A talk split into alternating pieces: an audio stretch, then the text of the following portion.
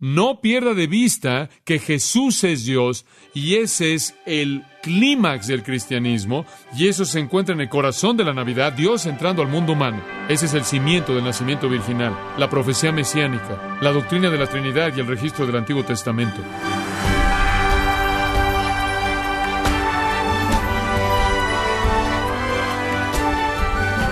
Le saluda su anfitrión Miguel Contreras, dándole la bienvenida a su programa Gracia a vosotros con el pastor John MacArthur. La era científica y la aparición de teologías modernas y posmodernas durante los dos últimos siglos han afectado la confianza de muchos creyentes acerca de la veracidad del nacimiento virginal. Pero, ¿Por qué un cristiano verdadero debe creer y enseñar esta verdad fundamental del cristianismo? Hoy John MacArthur examina a fondo el nacimiento virginal como parte de la serie El Cristo de Navidad en gracia a vosotros. La historia ha revelado algunos nacimientos interesantes, algunos nacimientos sorprendentes, algunos nacimientos milagrosos en el Antiguo Testamento y el Nuevo Testamento, algunos hombres más bien espectaculares nacieron de una manera más bien espectacular. Pienso, por ejemplo, del nacimiento de Isaac, nacido a padres que tenían casi 100 años de edad, quienes eran estériles, quienes estaban riendo ante el pensamiento de que una esposa estéril pudiera dar a luz en esa edad, e Isaac se volvió el cumplimiento del pacto abrámico en su primer gran paso. Pienso en el sorprendente nacimiento de Sansón, la esposa de Manoa, quien era estéril. En su vientre, y por la mano omnipotente de Dios, abrió su vientre para dar a luz a un hijo que podía matar a un león con sus manos, que podía matar a mil hombres con la quijada de un asno y quien podía por su propia fuerza derribar a un templo entero de arriba hacia abajo. Pienso en el nacimiento de Samuel a la Ana estéril, cuyo vientre el Señor había cerrado y en su providencia Dios abrió su vientre y ella dio a luz a ese profeta único, a ese sacerdote y ungidor de reyes, uno de los más grandes hombres de todos los tiempos, Samuel. Pienso en el nacimiento de Juan el Bautista, a Zacarías, un sacerdote humilde y Elizabeth, quien era llamada estéril, pero en su edad avanzada por un milagro de Dios, tuvo un hijo quien resultó ser el hombre más grande quien jamás había vivido hasta su época. Nacimientos milagrosos, tan sorprendido e incrédulo fue Zacarías ante el pensamiento que Elizabeth diera a luz un hijo, que Dios le quitó su capacidad de hablar, y él tuvo que soportar el embarazo entero de su esposa sin poder decirle a nadie que finalmente su esposa tendría un hijo. Nacimientos milagrosos. La Biblia nos dice que Jesús nació de una virgen, una virgen que no conoció a un hombre sexualmente, una virgen que nunca tuvo una relación con un hombre y dio a luz a un niño, ese es un milagro de Dios. El milagro de nacimiento más grande que jamás sucedió. Él no nació de una mujer estéril cuyo vientre fue abierto. Él no nació como producto de algún proceso partenogenético de una mujer que nunca había conocido un hombre. Sin embargo, dio a luz un hombre, una imposibilidad desde cualquier ángulo que usted lo vea. Jesucristo en su nacimiento permanece como único en toda la historia humana. Me es sorprendente pensar que el nacimiento virginal es negado de una manera tan abierta. La última encuesta en los seminarios protestantes de Norteamérica indica que el 58% de los alumnos de seminario creen en el nacimiento virginal. Eso es todo. El resto, que es parte de la población de nuestros púlpitos, continuará aferrándose a la mentira de que Jesucristo no nació virginalmente que el Nuevo Testamento no dice la verdad. Esa es una opción. Usted no puede creer lo que dice cuando dice que fue un nacimiento virginal. La otra, que Jesús fue el hijo de José, o peor alguno de algún soldado romano que tuvo una relación amorosa con María. ¿Sabe usted que inclusive los líderes judíos de la época de Jesús no creyeron en el nacimiento virginal y eso es algo triste porque deberían haber creído? Muchos de los rabinos habían enseñado que Jesús o que el Mesías nacería virginalmente y muchos rabinos habían enseñado que el Mesías también sería Dios. Pero cuando llegó el día de Jesús, ellos eran seculares.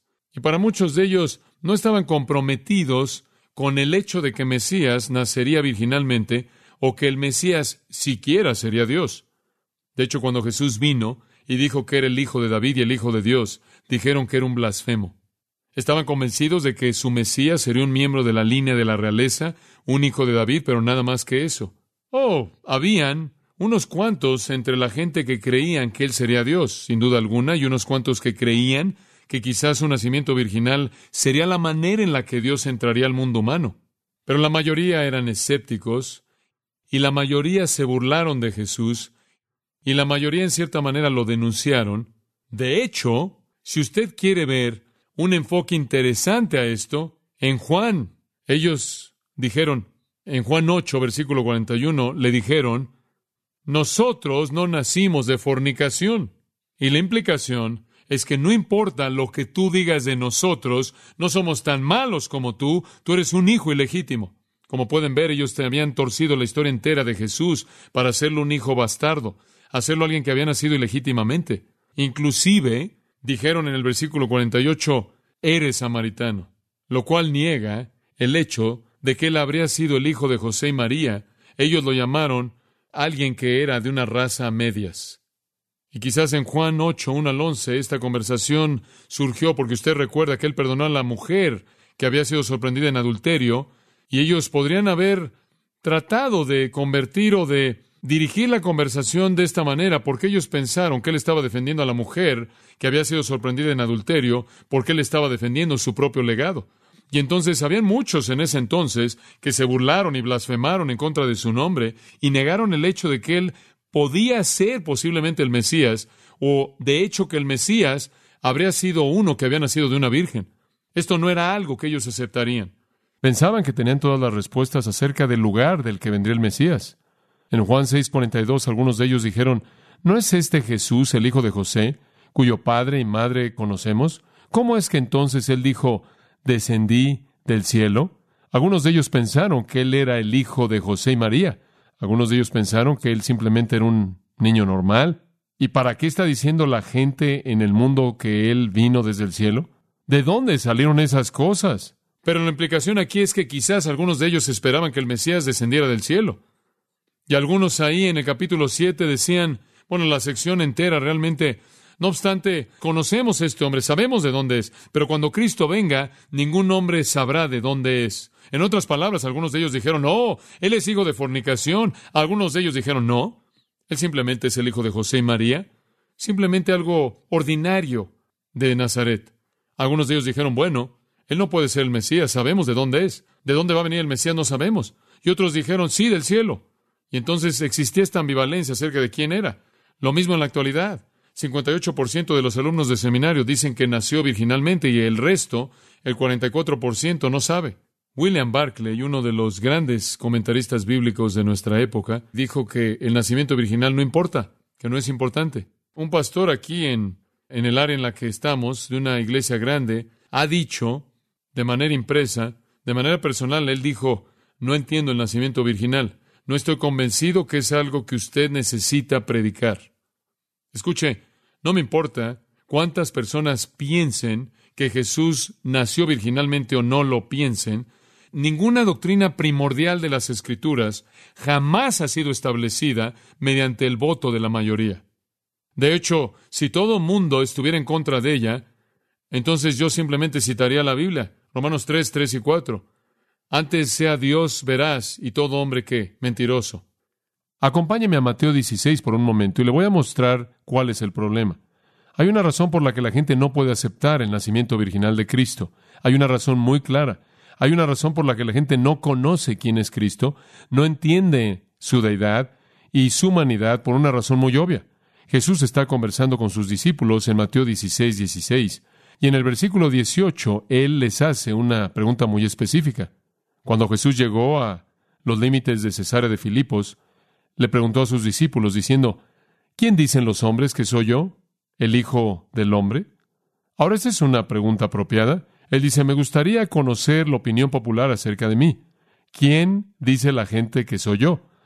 Y dijeron, versículo 14, algunos dicen que tú eres Juan el Bautista, algunos Elías y otros Jeremías o uno de los profetas. Ahora observe que ellos todos tenían una respuesta humana. Ellos dijeron, Todos ellos dicen que o eres Juan el Bautista, Elías Jeremías o uno de los profetas.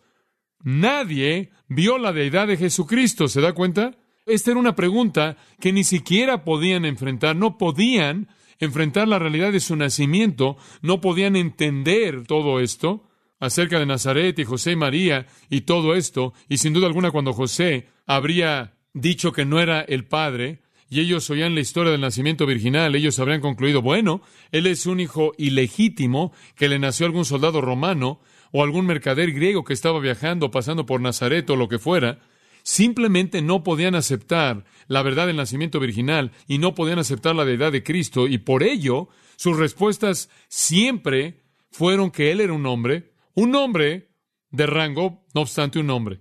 Y entonces Jesús dio un paso más hacia adelante en el versículo 15. Él les dijo, pero ¿quién dicen ustedes que soy yo? Obviamente hay más que esto de lo que ellos saben. ¿Pueden llevarlo un paso más hacia adelante? Y Simón Pedro respondió y dijo, tú eres el Cristo, el Hijo del Dios viviente. Como pueden ver, la parte que los hombres nunca reconocieron era la deidad y esa es la parte que Pedro vio. Tú eres el Cristo, sí, tú eres el Mesías humano, tú eres el ungido, tú eres el Hijo prometido de David, pero más que eso, tú eres el Hijo del Dios vivo. Y después Jesús les presentó el problema en el versículo 17.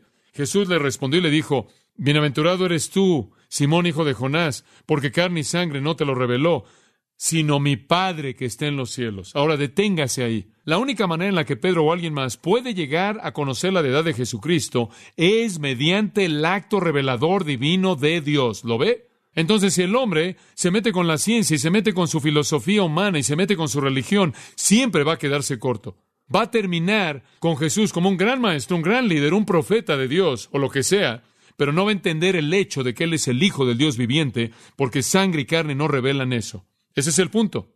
Entonces no nos sorprende cuando el mundo en la actualidad, lleno de escépticos y ateos y agnósticos y liberales religiosos, quiere negar la deidad de Jesucristo, porque eso ha pasado por mucho tiempo. No nos sorprende cuando ellos quieren negar de manera inmediata su corolario, el nacimiento virginal, porque el nacimiento virginal y la deidad de Cristo son inseparables. Escuche, si Jesús es Dios, entonces Él debe nacer de Dios. José, un hombre, y María, una mujer, no pueden producir a Dios. No puede ser hecho. Solo Dios puede nacer en este mundo por su propio poder, no por algún medio humano. Entonces, si vamos a negar la deidad de Cristo de manera natural, negaremos el nacimiento virginal y de la misma manera, si usted niega el nacimiento virginal, usted también negará la deidad de Jesucristo. Es ridículo decir, sí, creo que es Dios, simplemente no nació virginalmente. Bueno, entonces no hay manera en la que Él pueda ser Dios fuera de que Él hubiera sido concebido por Dios mismo. Entonces, quiero hablarle en esta mañana del nacimiento virginal. Quiero mostrarle por qué creemos en el nacimiento virginal, por qué creemos que Él nació de una virgen, concebido en María por Dios mismo, el Espíritu Santo. En primer lugar, quiero hablar acerca de los cimientos del nacimiento virginal. Los cimientos del nacimiento virginal. Hay tres. Número uno es el registro del Antiguo Testamento. Pasa a Génesis capítulo 3 versículo 15 el registro del Antiguo Testamento. El nacimiento virginal no es algo novedoso que apareció en el Nuevo Testamento, no es algo que se añadió años después. El nacimiento virginal es de lo más antiguo. Se encuentra en el registro, cronológicamente hablando, del primer libro del periodo más antiguo de la historia humana. Ahora en Génesis capítulo 3, Adán y Eva han tomado del fruto de la ciencia del bien y del mal y han caído. El pecado ha entrado al mundo y Dios está trayendo juicio. Y en el versículo 14 Él trae su juicio en contra de la serpiente Satanás. Y Jehová Dios dijo a la serpiente, por cuanto esto hiciste, maldita serás entre todas las bestias y entre todos los animales del campo. Sobre tu pecho andarás, y polvo comerás todos los días de tu vida. Ahora la maldición se expande directamente a Satanás en el versículo 15. Y pondré enemistad, o antagonismo, o oposición entre ti y la mujer. En otras palabras, va a haber antagonismo y antipatía y enemistad y guerra entre Satanás y la mujer. No sabemos qué mujer hasta que avanzamos. Entre tu simiente y la simiente suya. Ahora solo hay una mujer que jamás vivió en la historia del mundo que tuvo una simiente. Cualquier persona sabe que la simiente está en el hombre y no en la mujer. Y eso nunca es dicho en ningún otro lugar en la Biblia. En el mismo libro de Génesis, usted llega al capítulo 12, y encuentra que habla acerca de Abraham y su simiente, la Biblia siempre reconoce que la simiente está en el hombre. Solo una vez más en todos los anales de la palabra de Dios se llega a decir que una mujer tuvo una simiente, su simiente, y esa es una indicación de algo especial. Satanás va a estar en antipatía en contra de la simiente de la mujer. Aquello que Satanás produce va a militar en contra de la simiente, y eso en últimas, claro, va a llegar a una batalla final y dice, esta te herirá en la cabeza. En otras palabras, la simiente de la mujer va a destruir la cabeza de Satanás. Y tú le herirás en el calcañar. Y sabemos cuál es la historia.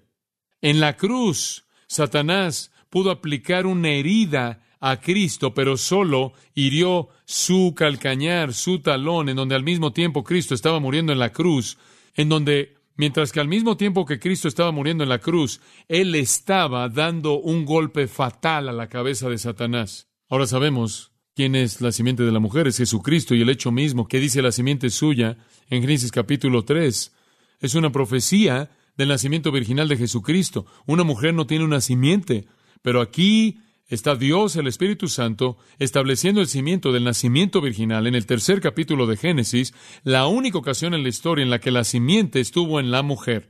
Y siempre a partir de ahí, siempre se habla como la simiente de él, es la simiente del hombre. Cuando se habla de descendencia, cuando la familia de alguien es mencionada, nunca es la descendencia de ella. Este es el único lugar en el que sucede en la Biblia entera. Y Cristo el Mesías, la simiente de la mujer, es presentado aquí en contra de Satanás. Ahora acompáñeme a Isaías capítulo 7. Y aquí volvemos a ver el registro del Antiguo Testamento estableciendo el cimiento para el nacimiento virginal. En Isaías capítulo 7, versículo 14. Ahora escuche, esto es muy importante. Por tanto, el Señor mismo os dará señal. Ahora una señal es algo que apunta a algún lugar. Una señal es algo para llamar su atención, para mostrarle algo más grande. Usted ve un letrero que dice Los Ángeles y usted sabe que está llegando al lugar. El lugar siempre es más grande que la señal. Siempre hay algo que va más allá de lo que es la señal. Sin embargo, la señal debe ser única, debe ser identificable de manera fácil. Si usted estuviera manejando algún lugar y lo único que ve usted es una señal que dijera ciudad o límite de la ciudad, eso no le ayudaría mucho si no supiera qué ciudad es. Cuando Dios da señales son muy específicas, muy particulares. Y podemos encontrar eso aquí. Entonces, aquí hay una señal. ¿Cuál es la señal? La Virgen concebirá y dará a luz un hijo y llamará su nombre Manuel. Ahora escuche, algunas personas dicen que la palabra alma simplemente significa mujer joven, niña joven. Los liberales dicen, solo es una mujer joven, una niña joven. Una niña joven concebirá y tendrá un hijo y lo llamará Emanuel.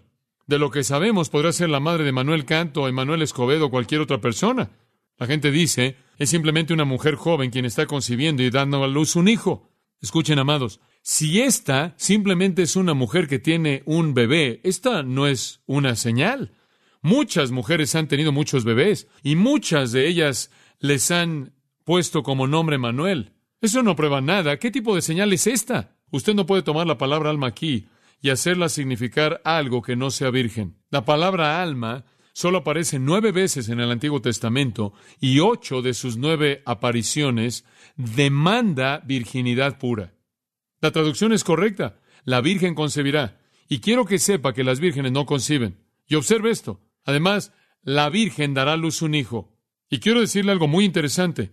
Observe cuando dice aquí, la Virgen concebirá. Ese no es un verbo, ese es un adjetivo. Traduce literalmente, la Virgen embarazada dará luz un hijo. Ahora la gente ha dicho, bueno, muy bien, vamos a permitir que la palabra virgen, la Virgen concebirá. En ese punto ella dejó de ser virgen. Eso no es lo que el versículo dice. La Virgen ya embarazada da a luz un hijo. ¿Ve el punto? Una virgen dando a luz un hijo. Imposible. Esa es la señal.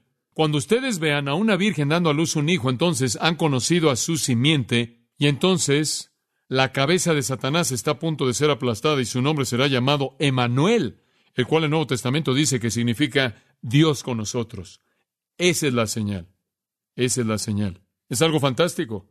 El hebreo literal es, he aquí, la virgen encinta o embarazada está dando a luz un hijo y ella llama su nombre Emanuel. Esa es la señal. Cuando ustedes vean a una virgen embarazada dando a luz a un hijo, e inclusive después de que el hijo nazca, ella nunca ha conocido a un hombre, entonces observen. Si el nombre del Hijo es Emanuel, ese es el que ha venido a aplastar, a herir la cabeza de la serpiente, profecía del nacimiento virginal. Y por cierto, en Mateo capítulo 1 tenemos la interpretación divina de Isaías 7:11. Y el ángel del Señor interpreta Isaías 7:14. ¿Y qué dice? Versículo 21. Y dará luz un hijo y llamará su nombre Jesús, porque él salvará a su pueblo de sus pecados. Versículo 23. He aquí, la Virgen concebirá y dará luz un hijo y llamará su nombre Emanuel. Aquí está la cita, todo esto. Dice el versículo 22, aconteció para que se cumpliese lo dicho por el Señor por medio del profeta. El Señor lo habló en Isaías 7:14 y el ángel lo interpretó aquí y él usa la palabra virgen aquí, la cual es partenos y partenos no puede significar nada más que virgen. En 1 Corintios 7 Pablo hace un contraste entre la palabra virgen y la palabra esposa. Significa virgen, una que solo ha conocido abstinencia sexual. Ella era una virgen. Ella era una virgen cuando ella concibió y ella era una virgen cuando dio a luz. Dios quiso que fuera bien conocido el hecho de que éste era su hijo, no el hijo de José, y José lo sabía. José estaba sorprendido que su amada María, a quien conocía que era tan pura y tan buena, estuviera embarazada. Escuchen Jeremías 31, 22, hay un versículo fascinante que dice esto. Jehová ha hecho, ha creado una nueva cosa en la tierra. Esta es profecía. El Señor ha creado una nueva cosa en la tierra. ¿Cuál es? Una mujer rodeará a un hombre. Nunca antes había sucedido en la historia. Y los rabinos decían esto. Los rabinos interpretaban ese versículo de esta manera, y cito, el Mesías no tendrá padre terrenal. El nacimiento del Mesías no tendrá defecto. El nacimiento del Mesías será como el de ningún otro hombre.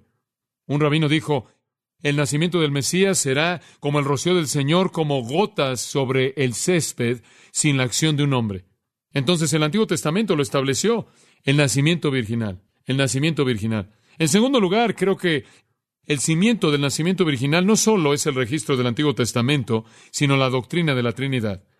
Yo creo que la doctrina de la Trinidad establece el cimiento también para el nacimiento virginal. Permítame mostrarle lo que quiero decir. En Deuteronomio 6, 4 y 5 tiene la gran declaración de Israel.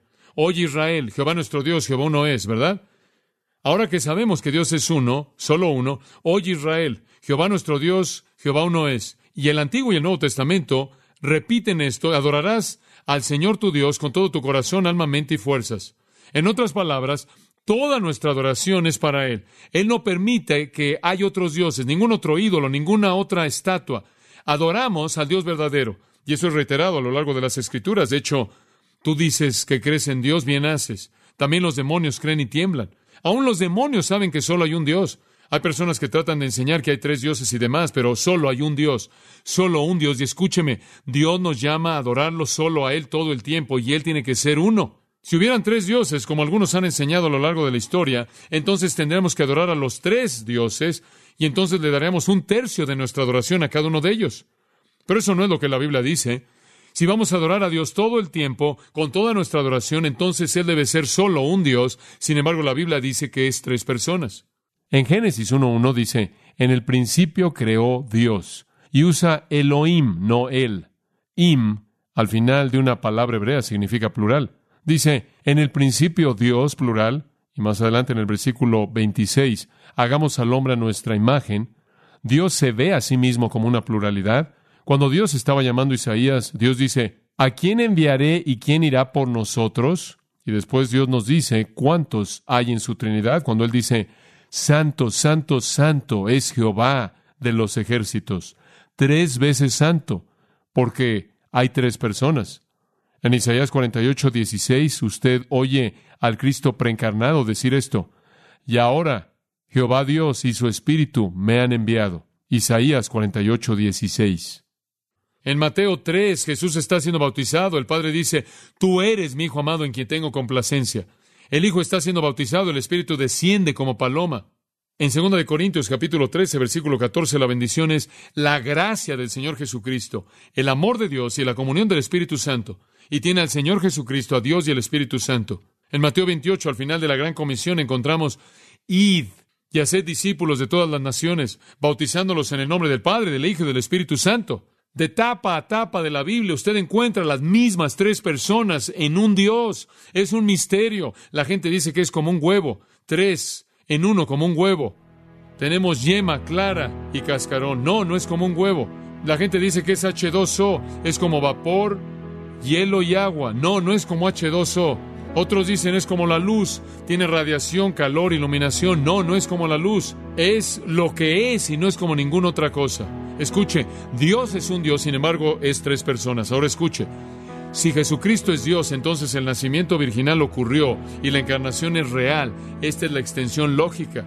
Si la segunda persona del Dios Trino entra al mundo, entonces es Dios quien lleva al mundo este mundo, no el hombre, no el hombre. Usted no puede tener a Dios producido a partir de dos seres humanos. Entonces el Antiguo Testamento demanda un nacimiento virginal y la Trinidad demanda un nacimiento virginal.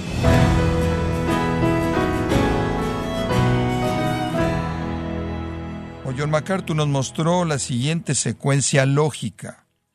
Debido a que Jesús es el Hijo de Dios, el nacimiento virginal ocurrió y la encarnación es verdadera parte de la serie y del estudio El Cristo de Navidad, aquí en Gracia a vosotros.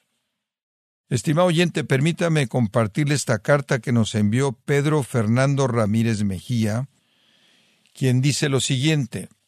Es la primera vez que les escribo a ustedes deseándoles todas las bendiciones por predicar el verdadero Evangelio. Me ha ayudado mucho en mi crecimiento espiritual Deseo me brinden las prédicas del pastor John MacArthur para continuar comprendiendo aún más la Biblia. Gracias, gracias a Dios y que Él los bendiga. Muchas gracias Pedro Fernando Ramírez por su carta. Gracias porque nos alienta.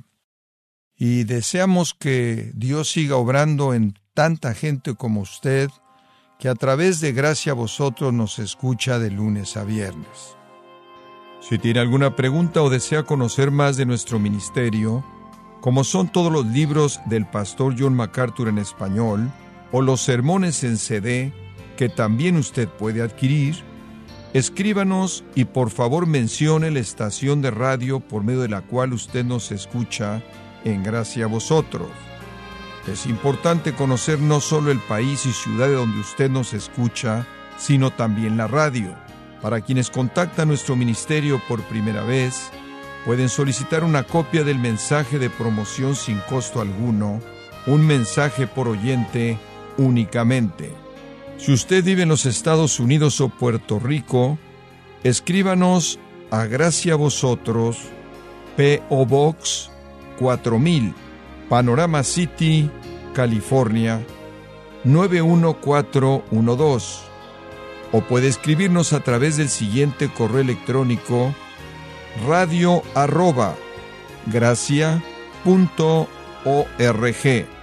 Bueno, en nombre del pastor John MacArthur, de nuestro redactor Rubén Rocha y del personal de este organismo, le damos las gracias por su tiempo y sintonía, invitándole a que nos acompañe en la próxima edición y juntos continuar desatando la verdad de Dios un versículo a la vez, aquí en gracia a vosotros.